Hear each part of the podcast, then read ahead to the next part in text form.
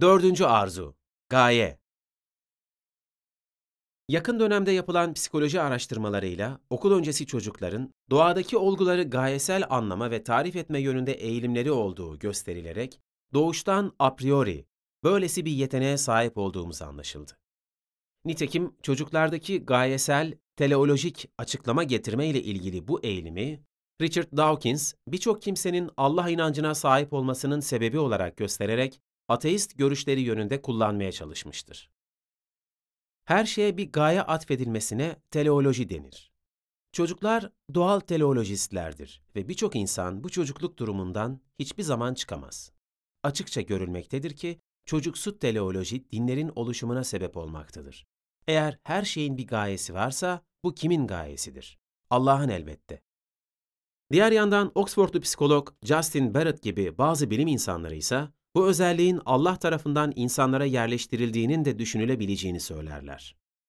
12-13. yüzyıllarda yaşamış olan ünlü Müslüman din bilgini İbn Teymiye, insanların yaratılışlarında var olan özellikler, yani fıtrat sebebiyle Allah'ın varlığını doğrudan bilebileceklerini söylerken, insanların doğuştan gayesel çıkarımlar yapabilecek özelliklerle donanımlı şekilde var olduğunu söyleyen psikolojik görüşlere yaklaşmıştır.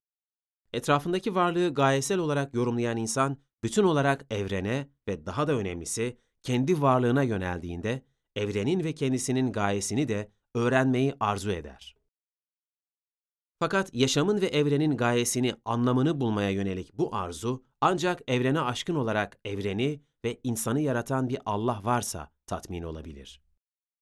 Naturalist, ateist yaklaşıma göre evren kendiliğinden vardır ve insan zorunluluk ve şansın bileşimiyle tesadüfen oluşmuştur.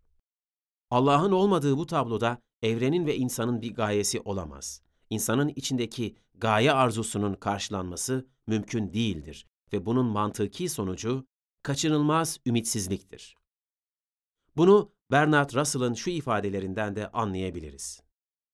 Bilimin bize sunduğu dünya daha da gayesiz, daha da anlamsızdır. Buna göre insan ne oluşturacağından habersiz nedenlerin bir ürünüdür. İnsanın kökeni, gelişimi, ümitleri ve korkuları, aşkları ve inançları, atomların bir araya gelmesinden başka bir şey değildir. Ancak bu gerçeklerin üzerinde, ancak bu kaçınılamaz ümitsizliğin temelleri üzerinde, bundan böyle ruh güvenle ikamet edebilir.